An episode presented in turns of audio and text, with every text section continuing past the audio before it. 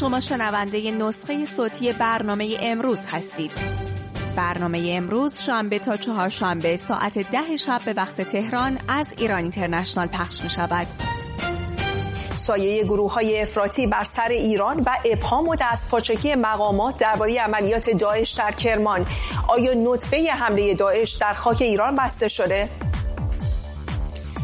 حملات موشکی شبه نظامیان عراقی به حیفا همزمان با تبادل آتش گسترده بین اسرائیل و حزب الله لبنان. کشته شدن یکی از فرماندهان ارشد حزب الله در حمله اسرائیل به جنوب لبنان. وزیر خارجه آمریکا در ملاقات با مقامات کشورهای عربی خواستار جلوگیری از گسترش جنگ شد. درخشش نولان با اوپنهایمر در شب سینما. برگزاری 81 مین مراسم گلدن گلوب. پیشتازی فیلم اوپنهایمر با کسب پنج جایزه. در بخش تلویزیونی هم سریال جانشینی با کسب چهار جایزه در صدر ایستاد. و تصاویری از یک انفجار که 340 سال پیش رخ داده. تلسکوپ فضایی جیمز وب تصویری از بقایای یک ابر نواختر را به زمین مخابره کرد. رصدی کم نظیر در فاصله 11 هزار سال نوری.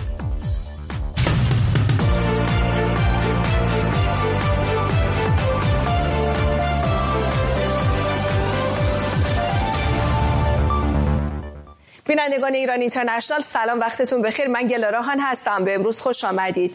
با گذشت پنج روز از حمله خونبار کرمان مقامات جمهوری اسلامی هنوز برای سوالات افکار عمومی سناریوی درخوری رو به روی صحنه نبردند.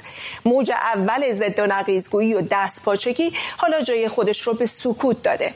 حالا که انگشت اتهام به سمت داعش خراسان نشاره رفته نیروهای امنیتی خبر از 16 بمب کشف شده دیگر می‌دهند که قرار بوده در همان روز در کرمان منفجر بشه. اما سوال اینجاست. چرا مراسم سالگرد قاسم سلیمانی با وجود این هشدار امنیتی برگزار شد؟ داعش خراسان کجا و چطور این عملیات رو طراحی کرد؟ آیا در روزهایی که همه توجه مقامات جمهوری اسلامی به اسرائیل و تغذیه گروه های نیابتی جلب شده داعش تا عمق خاک ایران نفوذ کرده؟ مشتبه پورمحسن گزارش میده. رازهایی تازه از روز خونین کرمان. اعتراف وزیر پیشین اطلاعات به استفاده نظام از نقاب گروه های تروریستی. رها کردن کرمان با 16 بمب بالقوه و ابهام درباره عدم حضور فرزندان سلیمانی و مقام های ارشد در مراسم. آیا داعش هم مثل القاعده پرچم فعالیتش را در ایران برافراشته؟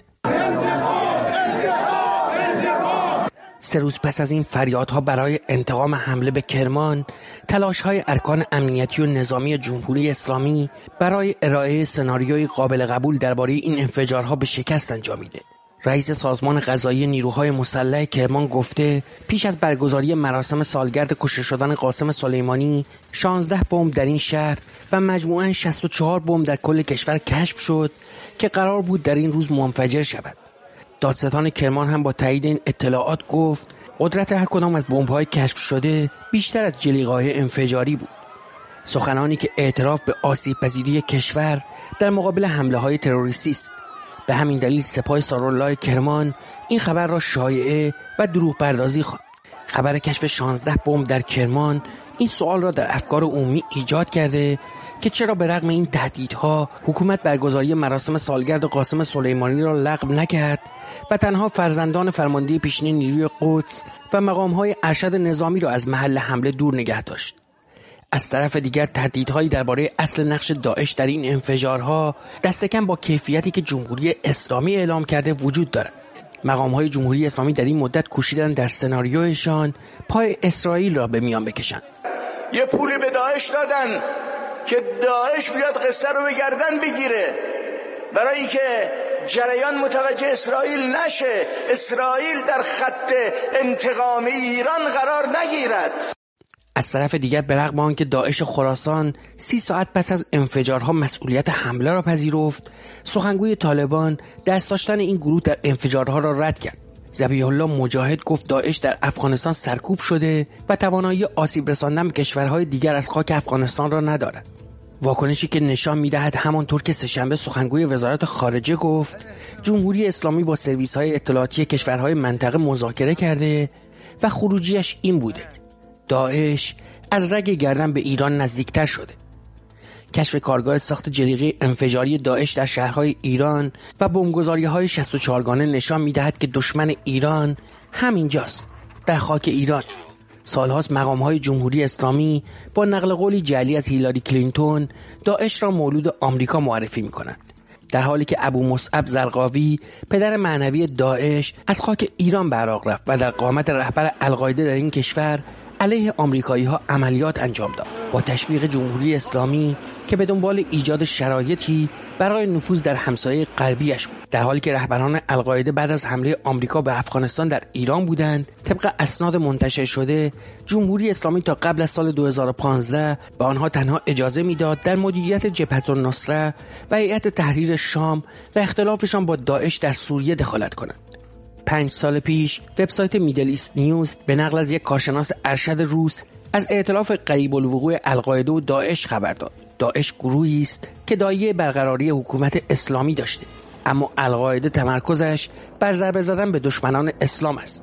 با تضعیف داعش و از دست رفتن شانس تشکیل حکومت آنها حالا اهداف مشترکی دارند. به گفته این کارشناس ارشد روس داعش و القاعده به این نتیجه رسیدند که دامنه فعالیتشان را به کشورهای امر بکشانند تابستان سال 97 ناظران سازمان ملل هشدار دادند که اختلاف بین داعش و القاعده از بین رفته و آنها در آستانه اتحاد قرار گرفتند. این قضیه زمانی برای ایران اهمیت پیدا می کند که بدانیم پایگاه فعلی القاعده کجاست. القاعده پایگاه و خانه جدیدی دارد و آن جمهوری اسلامی ایران است. ارزیابی نهادهای اطلاعاتی غربی از دلایل موافقت جمهوری اسلامی با حضور و فعالیت القاعده در این کشور نشان می‌دهد که تهران از یک سو به دنبال آن است که با پذیرایی از القاعده از خطر این گروه در امان باشد و از طرف دیگر از نیروهای این گروه برای برخی از اهدافش استفاده کند. سه هفته پیش ایران اینترنشنال فاش کرد که یگان 840 نیروی قدس سپاه پاسداران به دنبال جذب نیروهای افغان برای انجام عملیات انتحاری علیه منافع اسرائیل است. حضور گسترده داعش در ایران نشان می‌دهد این فقط جمهوری اسلامی نیست که به دنبال استفاده از پتانسیل نیروهای جهادی افغان و پاکستانی است. در حالی که گزارش نهادهای اطلاعاتی غربی نشان می‌دهد که طالبان و القاعده از زمان 11 سپتامبر تا کنون بیش از هر زمانی به هم نزدیک شدند. به نظر می رسد جمهوری اسلامی ایران را به یک سیبل متحرک برای گروه های تروریستی تبدیل کرده. وقتی مقام های جمهوری اسلامی هدف را گم کردند و به جای اتفاقاتی که در شرق کشور در جریان است تمام تمرکزشان را بر اسرائیل ستیزی و آمریکا ستیزی از مرزهای غربی کشور متمرکز کردند. در واقع خامنه‌ای با رویای تشکیل هلال شیعی و خرج پول و قدرت امنیتی در جبهه موسوم به مقاومت ایران را در مقابل داعش ناامن کرده. با این خیال خام که هر موقع بخواهد می‌تواند قول القاعده و داعش را به چراغ جادو برگرداند. تجربه سوریه و عراق نشان داده که خشم جهادی این گروه ها حتی اگر از فریب روحانیت شیعه شکستن بخورد حاصلش برای ایران چیزی جز ویرانی نخواهد بود. جمهوری اسلامی در سالهای اخیر در مقابل خواست معترضان برای سرنگونی نظام حاکم آنها را از سرنوشت سوریه میترسان اما حالا مشخص شده این جمهوری اسلامی است که با سیاست های اشتباهش خاک ایران را به روی گروه های جهادی گشوده. مشتبه پور محسن لندن. محمد جواد اکبرین روزنامه نگار بعدی پژوه از پاریس با ماست اکبرین خیلی خوش آمدید. پنج روز بعد از انفجارها و کشته شدن حدودا 90 نفر اما همچنان روایت های ضد و نقیزی از حکومت به گوش می‌رسه. شما دلیل این عدم شفافیت رو چه می‌دونید؟ وقت شما به خیر این گفتگوی ما در روزی داره صورت می‌گیره که سالگرد شلیک به هواپیمای اوکراینی است. ما اون تجربه رو داریم. اگر بخوام تشبیه بکنم شرایط رو در اون سه روز پیش از اینکه مجبور به اعتراف بشن اونم چون کشورهای دیگه اسناد رو منتشر کرده بودن ده ها فرضیه در رسانه ها میگشت. حتی کار به اونجا رسیده بود که گروه های موسوم به حزب اللهی در شبکه های اجتماعی فرضیه این که اون هواپیمای اوکراینی حامل در واقع قاچاق بنزین بود و به خاطر این منفجر شد رو مطرح کردن. یعنی دورترین فرضیه ها رو مطرح کردن برای اینکه حقیقت ماجرا رو بپوشون. هرگاه اتفاقی میفته و شما ناگهان با موجی از اطلاعات از طرف کسانی مواجه میشین که اونها مدعیان که حتی در داخل خانه های ما هم حضور دارند. در ماشین های مردم در پشت فرمان های مردم امکان ردیابی و تشخیص وضعیت پوشش راننده رو دارد کسانی که چنین ادعایی می‌کنن وقتی در پاسخ به پرسش افکار عمومی دهها فرضیه مختلف رو که با همدیگه متناقض هم هستند و به هیچ شکلی با هم قابل جمع نیستند اینا رو مطرح می‌کنند. حتما در حال پوشاندن یک جنایت بزرگ. آقای اکبرین چقدر میشه این حملات اخیر رو به عنوان هشداری برای حضور جدی و فعالیت داعش و القاعده در ایران تلقی کرد؟ اساسا سوالی که این روزها بسیار مطرح شده اینه که داعش خراسان کجا و چطور این عملیات رو طراحی کرده؟ ببینید اولا که تأمین نیروهای نیابتی و نیروهای به اصطلاح مقاومت یا هر نیروی دیگه در خارج از مرزها و مدل ارتباط هایی که با گروه های جهادی در منطقه در منطقه تعریف شده و قبلا سابقه داشته اینها با ناامنی در داخل کشور یک مسیر رو طی می‌کنن. مشکل اینجاست که ایدئولوژی جمهوری اسلامی ناامنی رو بخشی از پروژه خودش برای تحقق رؤیاهای ایدئولوژیک خودش می‌دونه. من یه یادآوری بکنم. ببینید روح الله خمینی در زمان جنگ یه جمله داره.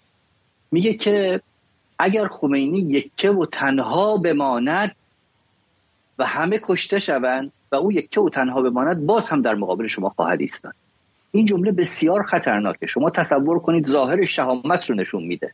اما او رهبر یک کشور در اون وقت مثلا 50 میلیونی است 40 50 میلیونی است و وظیفه داره امنیت شهروندان رو حفظ بکنه. به جای اینکه وظیفه این به این وظیفهش عمل بکنه ادعا می‌کنه که اگر همه کشته بشن من بمونم بازم میستم و هیچ کس هم به اون نمیگه که تو بیجا کردی که همچین ادعایی می‌کنی. تو موظفی تک تک اینها حفاظت بکنی از حیات و امنیتشون. بنابراین کسی که چنین ادعایی می‌کنه حکومتی که چنین ادعایی داره که همه کشته بشن بازم باید بیستیم این ناامنی رو بخشی از پروژه بزرگ خودش برای تأمین رویاهای آقای اکبرین خب فکر می‌کنید این ایجاد تعمدی ناعمدی هست که به این امر منجر شده یا اینکه اساسا این سرمایه گذاری جمهوری اسلامی بر روی نیروهای نیابتی و جبهه موسوم به مقاومت هست که دست حکومت رو در حوزه تامین امنیت در داخل مرزها بسته؟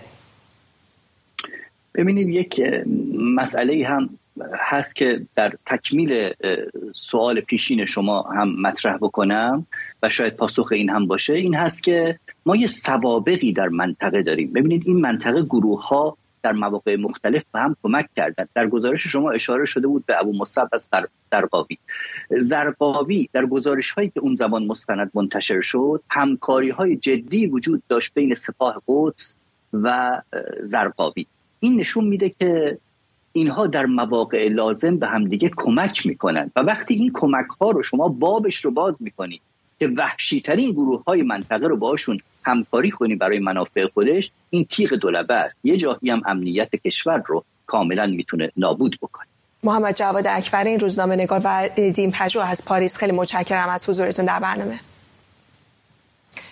در روزهای اخیر هشدارها در مورد گسترش جنگ به خارج از نوار غزه بیشتر شده. تبادل آتش بین اسرائیل و حزب الله لبنان و حملات نیروهای جنبش اسلامی نجبا یکی از شاخه‌های تشکیلات هشت شعبی به حیفا به نگرانی ها دامن زده. روز دوشنبه حزب الله لبنان کشته شدن وسام طویل یکی از فرماندهان نظامیش رو در حملات به جنوب لبنان تایید کرد. وزیر دفاع اسرائیل هم بار دیگه بیروت رو تهدید کرده که در صورت ادامه درگیری ها به سرنوشت غزه دچار میشه. در همین حال انتونی بلینکن وزیر خارجه آمریکا در تلاش تا با سفر به کشورهای خاورمیانه از التهاب و شدت تنشها کم بکنه. بهنود نورپناه و جزئیات بیشتر. تشدید تنش بین حزب الله و اسرائیل. همزمان با ادامه پیشروی ارتش اسرائیل در عمق نوار غزه درگیری با شبه نظامیان حزب الله نیز در مرز لبنان شدت گرفته ارتش اسرائیل می‌گوید این درگیری ها شامل حملات هوایی و توپخانه‌ای با تانک و موشک علیه جوخه ها و پاسگاه های مرزبانی حزب الله بوده طی این درگیری ها دست کم چهار شبه نظامی لبنانی کشته شدند که تلفات حزب الله را از زمان آغاز طوفان الاقصای حماس به 133 تن رساند.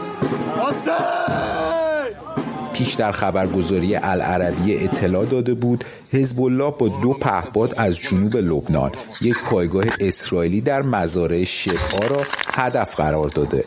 و ارتش اسرائیل در پاسخ تعدادی از روستاها و شهرک های مرزی در خاک لبنان را بمباران کرد. افزایش درگیری های میان این دو دشمن دیرینه سبب شد تا بیبی نتانیاهو تهدیدات کم سابقه ای را متوجه حزب الله و جمهوری اسلامی کند. ما در مرز شمالی حملات سنگینی را علیه حزب الله انجام می دهیم. ما برنامه های عملیاتی را برای ادامه نبرد تصویب کردیم. اگر حزب الله جنگ را گسترش دهد آنها و همینطور ایران ضرباتی را متحمل خواهند شد که در خواب هم ندیدند.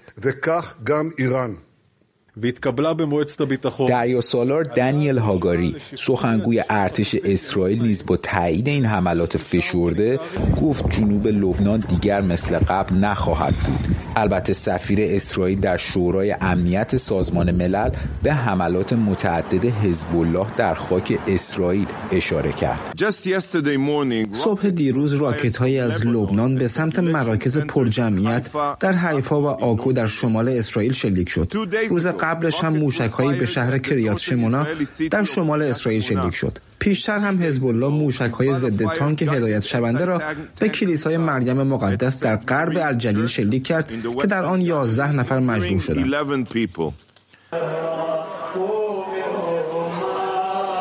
اما در یکی از آخرین واکنش ها از سوی حزب الله لبنان یک عضو ارشد این گروه اعلام کرد همسویی و همرسم شدن حزب الله با حماس در جنگ علیه اسرائیل برای کودکان مظلوم در غزه است.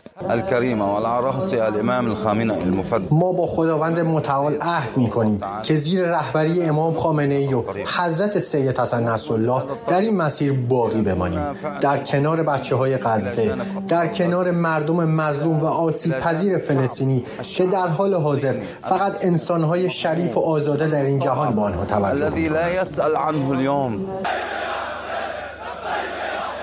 البته با توجه به تنگناهای شدید اقتصادی در لبنان بعید به نظر می رسد که اظهارات این مقام حزب الله مورد استقبال مردم لبنان واقع شود. حزب الله که به اعتقاد بسیاری از ناظرین فرزند ایدئولوژیک جمهوری اسلامی محسوب می شود همانند شبه دولتی خودمختار در لبنان حکمرانی می کند و به پشتوانه حمایت های مالی جمهوری اسلامی نفوذ و قدرت اقتصادیش را در لبنان افزایش داده است. این در حالی است که به گزارش آسوشییتد پرس حدود 75 درصد مردم لبنان با فقر، تورم و بحران اقتصادی دست به گریبانند.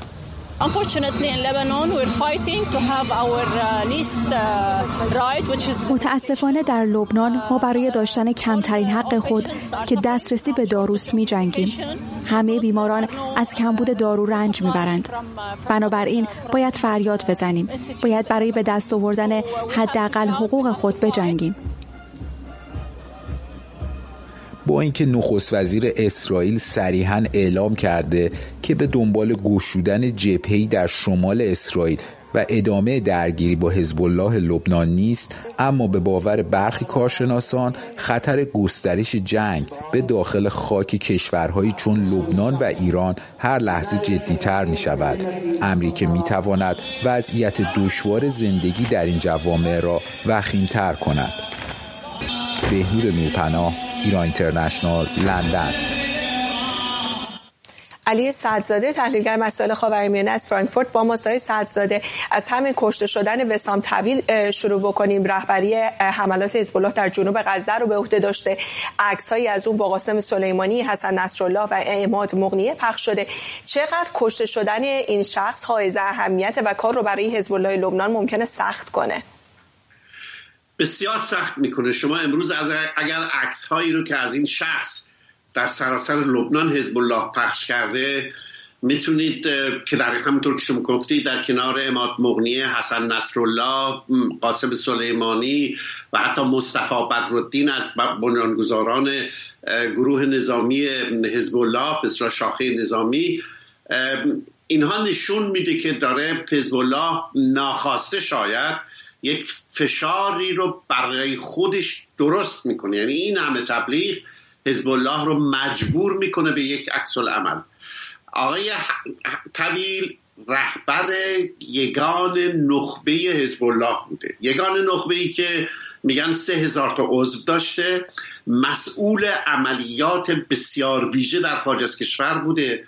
و بعضی حدس می‌زنن که کشته شدن این شخص در امتداد کشته شدن الاروری و رضی موسوی ایرانی در دمشق هست. چرا؟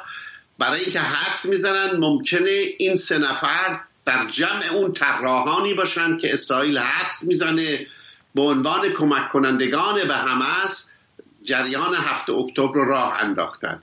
و همونطور که می‌دونید اسرائیل به سراحتا گفته بود که ما در سراسر جهان اینها رو پیدا می‌کنیم و از بین می‌بریم. و شاید هم و حدس ها بیشتر میشه که حسن طویلی که از اونها بوده و این نحوه تبلیغی که حزب الله می‌کنه یا اتوماتیسمی برای خودش از در تبلیغاتی می‌بره. خودشون در یک تنگنای تبلیغاتی می‌بره که مجبور عکس عمل نشون و این عکس عمل باعث میشه که اسرائیل عکس عمل بزرگتری نشون بده از این عکس العمل ها گفتیم می‌دونیم که مرگبارترین حملات رو در ساعت گذشته بین حزب الله لبنان و اسرائیل داشتیم. چقدر دو طرف نزدیک هستند به یک جنگ تمام ایار و اگر این جنگ به شکل بگیره برای کدوم طرف هزینه بردارتر خواهد بود؟ فاصله زمانی این خطر دائما داره کمتر میشه. به حدیه که رئیس گروه هفت ایتالیا امروز ریاست گروه هفت دوری رو به عهده گرفت. این یعنی تمام کشورهای بزرگ صنعتی غرب و از اسرائیل خواستن که مواظب باشه و جنگ رو تمام کنه. یعنی همه دنیا میترسه که این جنگ به لبنان کشیده بشه. چون کشیده شدن جنگ با لبنان به عبارتی آتش گرفتن منطقه است به صورتی. چون اگر به لبنان جنگ کشیده بشه به احتمال بسیار زیاد جنگ به ایران کشیده میشه.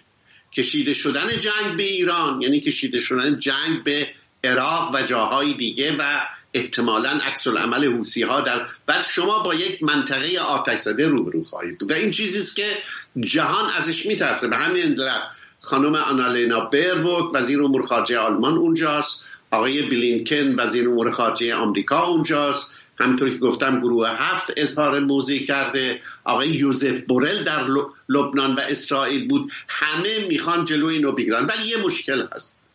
کابینه اسرائیل علا رقم اختلافاتی که با هم دارن شما می‌دونید که وزرای بسیار دست راستی در این کابینه هستن که خواهان تشدید العمل بیشتر تشدید عمل بیشتری هستن. ولی کسان دیگری هم هستن که متعادلن مثل بنیگانس و دیگران. علا رقم این اختلافات همه معتقد هستند که این هشتاد هزار نفر اسرائیلی که مرز لبنان و اسرائیل رو مجبور شدن ترک باید به زودی برگردن. برگشتن اینها زمانتی لازم داره که حزب الله باید بده که حمله نمی‌کنه. و این زمانت باید رسمی باشه و عقب نشینی حزب الله باشه. ولی هنوز ما خبری از عقب نشینی حزب الله نداریم. نداریم. علی سرزاده تحلیلگر مسئله خاورمیانه از فرانکفورت خیلی متشکرم. دونالد ترامپ رئیس جمهور سابق آمریکا و ستاد انتخاباتی او فرصتی پیدا کردند که کمی نفس تازه کنند. چرا که دیوان عالی آمریکا اعلام کرده که در روز 8 فوریه یعنی یک ماه دیگه حکم بی سابقه دادگاه عالی ایالات کلرادو مبنی بر حذف ترامپ از صندوق رأی در اون ایالت رو بررسی می‌کنه. از طرف دیگه اولین و تاریخی حتی مهمترین دور انتخابات مقدماتی حزب جمهوری قرار هفته دیگه در ایالت آیووا برگزار بشه. انتخاباتی که با توجه به پیشتازی ترامپ در نظر سنجی ها به احتمال زیاد به پیروزی اون ختم میشه. گزارش محسنی زدی رو ببینیم. دیموین مرکز ایالت آیووا پایگاه اصلی و تاریخی حزب جمهوری خواه آمریکا. به گواه تاریخ تقریبا هر نامی که به عنوان پیروز رقابت های آیووا معرفی شده بدل به کاندید نهایی جمهوری خواهان گشته. ایالت آیوا همچنین مهمترین پایگاه مسیحیان اونجلیست در آمریکاست. از قرار معلوم بسیاری از آنها دونالد ترامپ رئیس جمهور سابق آمریکا را کاندیدای اسلحه خود می‌دانند. مراجعان این کلیسا روز یکشنبه به خبرگزاری اسوسییتد پرس گفتند تنها از ترامپ حمایت می کنند زیرا شیوه زمامداری او را بیش از بقیه همراستا با آموزه های انجیل می دانند. این در حالی است که رئیس جمهور سابق آمریکا با حجم بی سابقه ای از پرونده های قضایی مواجه است. من بیشتر از آلکاپون پام به دادگاه کشیده شده. تا حالا اسم آلکاپون رو شنیدین؟ اون بزرگترین گنگستر آمریکا بود با این حال حتی آل کاپون هم کمتر از من به دادگاه احضار شد دلیلش فقط یه چیزه من کل این بساط تقلب در انتخابات رو به چالش کشیدم اما می‌توان گفت که همکنون ترامپ در وضع مساعدتری نسبت به چند هفته گذشته قرار دارد امروز دموکرات های چپ رادیکال و متحدانشون در رسانه های دروغ پرداز که با دوربیناشون همین جان.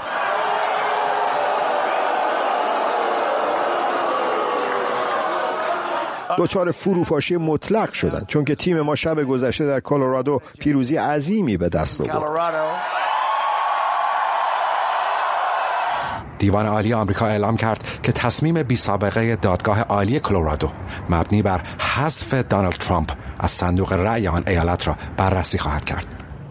این پرونده در 8 فوریه مورد بررسی قرار خواهد گرفت و حکم آن به صورت سراسری به اجرا گذاشته خواهد شد. به گزارش CNN ترامپ همچنان در رأیگیری اولیه در این ایالت باقی میماند. این دستاورد می تواند تأثیر بسزایی بر جذب رأی دهندگان آیووا به نفع ترامپ داشته باشد. اما آیا این بدین معناست که تصمیم نهایی رأی دهندگان آیووا از همکنون مشخص شده است؟ ساکنان آیووا انتخابات داخلی حزب جمهوری خواه رو خیلی جدی می‌گیرند و امکان خلق یک شگفتی وجود داره. منتها به نظرم شگفتی امسال بیشتر می‌تونه این باشه که فاصله برنده دوم تا ترامپ چقدر می‌تونه بشه. نظرسنجی ها نمی‌تونه تا این حد اشتباه بوده باشه. طبعا پرسش اصلی اینه که نفر دوم کیه و برنامهش چیه. در صورت تحقق چنین سناریویی بسیار بعید است که جایگاه دوم از آن کریس کریستی شود. زیرا مهمترین موضع او مخالفت تمام و ایار با ترامپ بوده است.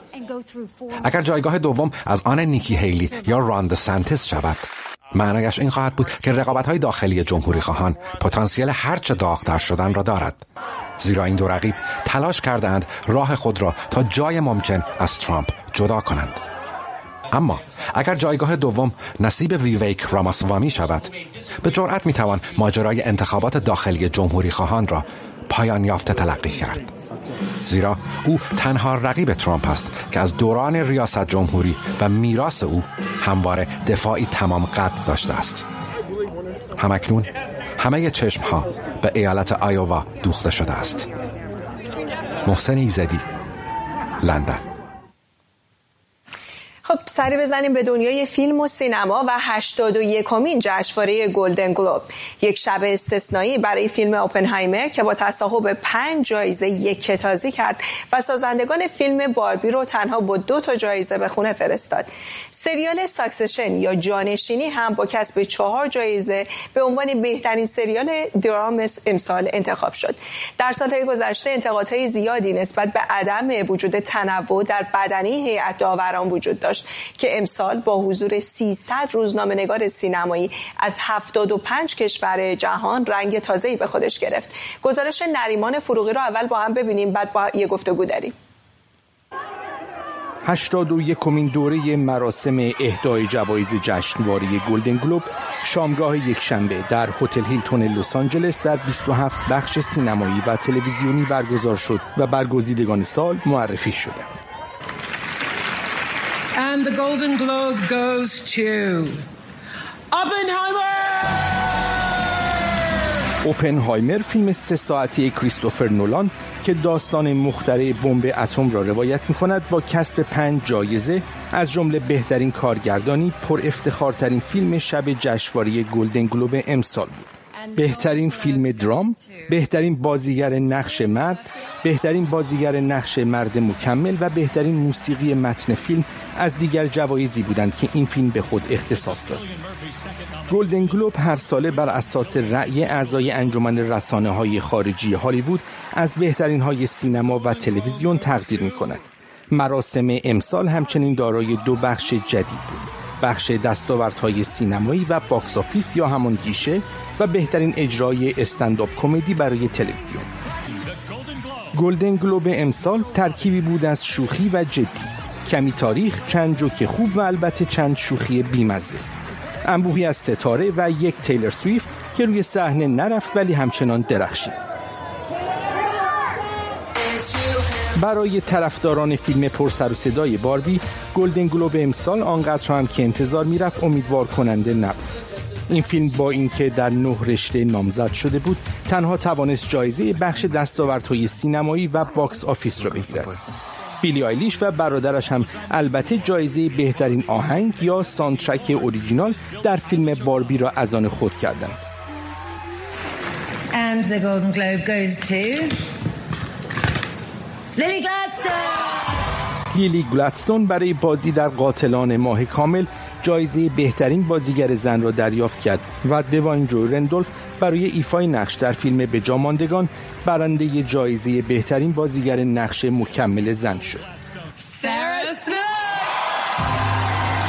در بخش تلویزیون هم سریال Succession یا وراست محصول شبکه HBO به عنوان بهترین سریال درام امسال انتخاب شد. همینطور در این بخش جوایز بهترین بازیگر مرد و بهترین بازیگر زن به کیران کلکن و سارا اسنوک رسید منو ببخشید سوء هاضمه دارم. نیازی هم به گفتن این موضوع نبود. این یک لحظه فوق العاده است برای من. مال منه دیگه. می‌دونی چی میگم؟ مال منه. درام فرانسوی آناتومی یک سقوط برنده جایزه بهترین فیلم نامه و بهترین فیلم غیر انگلیسی زبان شد. اما استون برای ایفای نقش در فیلم Poor Things یا بیچارگان ساخته یورگوس لانتیموس یونانی جایزه بهترین بازیگر نقش اول زن در بخش فیلم های موزیکال یا کمدی را به دست آورد. فهرست رای دهندگان امسال با تغییراتی نسبت به سالهای گذشته با 300 روزنامه نگار سینمایی از 75 کشور به جوایز رای دادند. حضور لیلی گلادستون به عنوان اولین برنده بومی جوایز گلدن گلوب برای فیلم قاتلان ماه کامل ساخته مارتین اسکورسیزی هم از لحظات مهم در تاریخ مراسم گلدن گلوب امسال به شمار می رفت. نریمان فروغی لندن حامد سلیمانزاده پژوهشگر حوزه هنر و فلسفه از برلین با ما. سلیمان سلیمانزاده خیلی خوش آمدید. شما خودتون به عنوان یکی از رای دهندگان در داوری بخش مختلف این فستیوال حضور داشتین. به نظر شما چه نکاتی قابل توجه بود در گلدن گلوب امسال؟ درود به شما و همه مخاطبین گرامی. من به سه نکته می‌تونم اشاره بکنم. اول تنوع داوران بود از جغرافیاهای گوناگون. این باعث فهم جدیدی از جغرافیای سینمایی جدید میشه. کشورهایی که خیلی فرصت نداشتن آثار سینمایشون رو ارائه بکنن حالا به دلیل حضور نمایندگانی از اونها فرصت بیشتری برای کشف سینماهای جدید ایجاد شده. دومین مورد در واقع حضور منتقدان هست منتقدان بسیار زیادی اضافه شدن به تعداد رای دهندگان که سوابق گوناگون و حرفه‌ای دارن.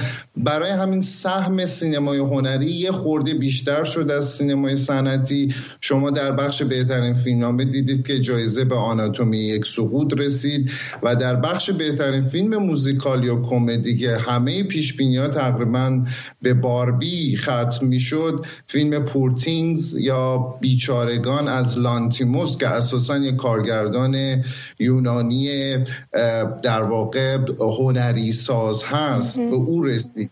و این تفاوت رو ما می‌بینیم و رکوردی که برای اوپنهایمر ایجاد شد یه رکوردی که در تاریخ گلدن گلوب بی سابقه است. همین راجب اوپنهایمر می‌خواستم بپرسم. رابرت جونیور بازیگر اوپنهایمر با کنایه پرسیده چطور داستانی درباره ابهامات اخلاقی تسلیحات هسته یک میلیون یک میلیارد دلار در گیشه به جیب می‌زنه؟ شما دلیل موفقیت اوپنهایمر رو چه می‌دونید؟ خب داستان حساس و پرتنشش هست. اون من داستانهای biographical زندگی نامه ای همیشه با استقبال روبرو میشه. حالا دست گذاشتن روی زندگی کسی که به پدر بمب اتمی دنیا شهرت داره طبعا با استقبال های زیادی روبرو میشه. از همون اوایل منتقدین به شدت ستودند این فیلم رو در اجرا در فیلم نامه خب فیلم نامه دیالوگ محوری داره. عموما از اجرای متنوعی در میزانسن برخورداره بازی های خوبی داره موسیقی در واقع پیشرویی داره. اینا همه کمک کرد فیلم اوپنهایمر دیده بشه و جنبه اگزیستانسیالیستی که داره. یعنی بشر از خودش بپرسه که آیا دانشمندان چیزهایی که خلق می‌کنن باید به جنبه منفیش هم دقت بکنن یا نه. صرفا جنبه مثبتش تایید است. و حدودا یک دقیقه وقت داریم. چرا سینمای ایران این در این جشنواره اقبال چندانی نداره ببینید موفقیت در گلدن گلوب به شدت وابسته به اکران در خاک امریکاست. به شدت وابسته به اتصال به صنعت بین المللی فیلم است که متاسفانه سینمای ما در این دهه ها این فرصت رو نداشته. خب بعد از اعتراضات تولیدات کم شد. بسیاری از هنرمندان با مسائب و مشکلات فراوان روبرو شدن تولیدات محدود شد و اساسا تولید سینمای هنری ما هم دچار مشکل شد خب نتیجهش این میشه که ما وقتی تولید خوبی نداریم سهمی هم در این مراسم نخواهیم داشت که امیدوارم در سالهای بعد با اتفاقات جدید جبران بشه و آقای سلیمان زاده آخرین سوال فیلم پیشنهادی شما به بینندگان امروز چیه؟ آناتومی یک سقوط حامد سلیمان زاده پژوهشگر حوزه هنر و فلسفه از برلین. متشکرم.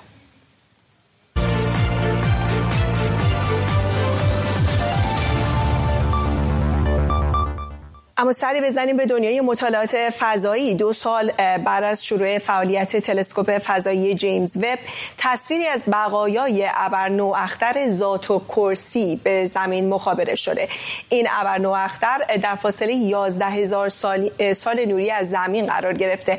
همایون خیری نگاهی کرده به تصویر تازه تلسکوپ فضایی جیمز وب. با هم ببینیم. سازمان ناسا می‌گوید تصاویر تازه تلسکوپ فضایی جیمز وب جهان تازه ای را پیش روی انسان گشوده. نظیر مجموعه ابر اوفیوچی در صورت فلکی مارفسای نزدیکترین زایشگاه ستاره‌ای به زمین در فاصله 390 سال نوری. و مجموعه پنج قلوی استفان.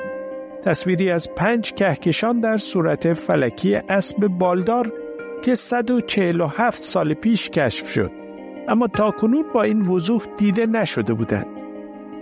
این دوربین فروسرخ نزدیک تلسکوپ جیمز وب بود که پنج قلوی استفان را رصد کرد. دو سال پیش تلسکوپ فضایی جیمز وب با استفاده از موشک اروپایی آریان از مرکز فضایی گویان فرانسه به طرف مدار زمین پرتاب شد. رصدخانه ده میلیون دلاری گرانترین ساخته دست بشر و محصول همکاری هزاران مهندس و دانشگر از 20 کشور جهان پرتاب این تلسکوپ به مدار زمین به صورت زنده از دو شبکه ایران اینترنشنال و افغانستان اینترنشنال پخش شد. در تازه ترین برنامه رصدی تلسکوپ فضایی جیمز وب تصاویری از بقایای ابر نواختر ذات الکرسی یا کاسوپیای آ به زمین مخابره کرده. بقایایی در فاصله 11 هزار سال نوری از زمین در صورت فلکی ذات کرسی. پرقدرتترین منبع امواج رادیویی پس از خورشید منظومه شمسی. فاصله دو طرف ذات کرسی آ 13 سال نوری است. پژوهشگران می‌گویند انفجار این ابر نواختر 340 سال پیش رخ داده. تخمین زده می شود پوسته انفجاری ستاره با سرعت 4 تا 6 هزار کیلومتر بر ساعت به فضا پرتاب شده. پوسته ای که دمای آن بیش از 10 میلیون درجه سانتیگراد بوده. نورهای سفیدی که تلسکوپ فضایی جیمز وب در این ابر نواختر رصد کرده محصول برخورد پرتوهای داغ انفجار با محیط پیرامون آن هستند. پژوهشگران توانستند ترکیباتی شامل اکسیژن، گوگرد و دو گاز آرگون و نئون را نیز در محیط انفجار شناسایی کنند. قطعات نورانی حاصل از انفجار ابر نواختر ذات الکرسی آن نیز توسط تلسکوپ جیمز وب رصد شده.